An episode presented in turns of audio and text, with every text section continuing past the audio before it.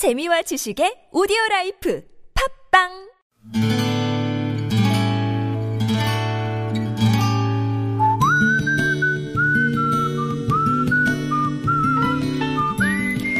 여러분 기억 속에서 여전히 반짝거리는 한 사람, 그 사람과의 추억을 떠올려보는 시간, 당신이라는 참 좋은 사람. 오늘은 경기도 연천군 신서면에 사시는 유한동 씨의 참 좋은 사람을 만나봅니다.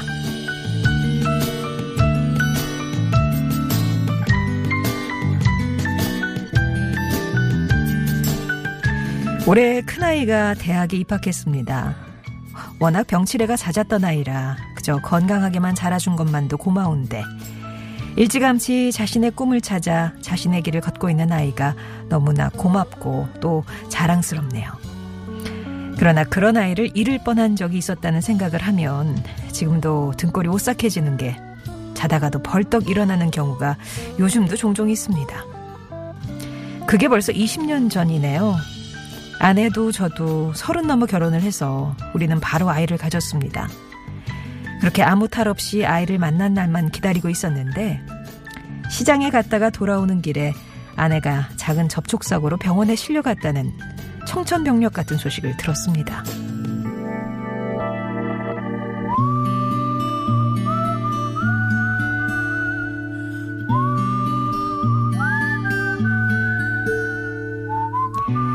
다행히 아내는 크게 다치지 않았지만 뱃속의 아이는 예정보다 일찍 세상에 나와야 했죠.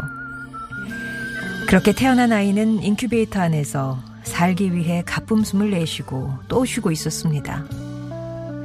문제는 바로 수술비였습니다.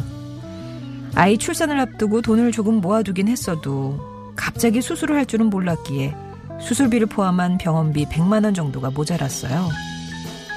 아기 엄마를 안심시키며 이곳저곳에 전화를 해 곤란한 얘기를 하고 있었는데 저녁 무렵 친구 하나가 찾아와 밥을 먹자더군요. 그날 국밥 한 그릇을 다 못 넘기고 있는 제 손에 100만 원이 든 봉투를 쥐어주고 갔던 내 친구 김창재 씨. 저는 당신이라는 참 좋은 사람 덕분에 돈은 액수가 아니라 쓰임이라는 사실을 뼈저리게 알 수 있었습니다.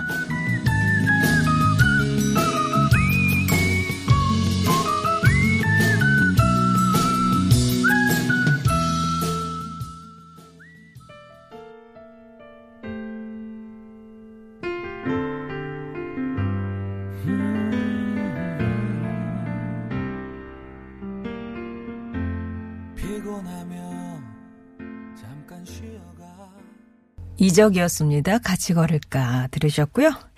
당신이라는 참 좋은 사람, 오늘은 경기도 연천군 신서면에 사시는 유한동 씨 사연이었습니다. 같이 걸어주신 분이 계시네요. 친구분. 당시 월세 10만 원짜리 집에 살고 있던 유한동 씨 부부에게 100만 원? 진짜 엄청나게 큰 돈이었습니다. 유한동 씨도 그렇고 아내분도 일찍 부모님이 돌아가시고 손 내밀 형제자매도 없어서 막막했었는데 선뜻 그 큰 돈을 내어주고 간 친구가 진짜 얼마나 고마웠겠어요. 게다가 그 친구도 그렇게 넉넉한 형편은 아니었대요. 그 100만 원도 자기 사장님한테 사정사정해서 빌려온 돈이었다는데 일단 큰 불을 끄고 나서 그 사정을 듣게 됐다고 합니다. 이후에 한 달에 10만 원씩 모아서 10달 동안 그 돈을 갚으면서 술을 샀는데요. 두 사람이 그 술에 취해서 서로 끌어안고 엉엉 우는 모습 지금도 생생하시다고 하네요. 뭐가 그렇게 서럽고 감동적이었는지 지금 생각해도 웃음만 나온다고. 그렇게 곁을 지켜준 친구가 있어서 너무 든든했는데 이제 그 친구랑 같이 늙어간다는 생각에 가슴이 뻐근해지신다고 합니다. 내 친구 창재야, 고맙고 우리 평생 의리로 같이 가자, 파이팅! 이라는 말 남기셨습니다. 유한동 씨께는 워터파크 스파이용권 보내드릴게요. 같이 걷는 내 친구, 야 그런 친구, 든든한 친구 있어준, 자기 돈 남한테 사정사정해서 또 빌려온 돈이잖아요. 예. 그 돈을 10달에 나눠 갚으시며 그때마다 술을 같이 드시며 또 돈독하게 쌓은 우정. 예. 이런 거 진짜 야 그림 같네요. 송정의 좋은 사람들 3부는요. 이렇게 여러분 추억 속에 당신이라는 참 좋은 사람 사연으로 함께합니다. 여러분 인생에 크고 작은 영향을 줬던 사람과의 소중한 추억들 얘기 들려주세요.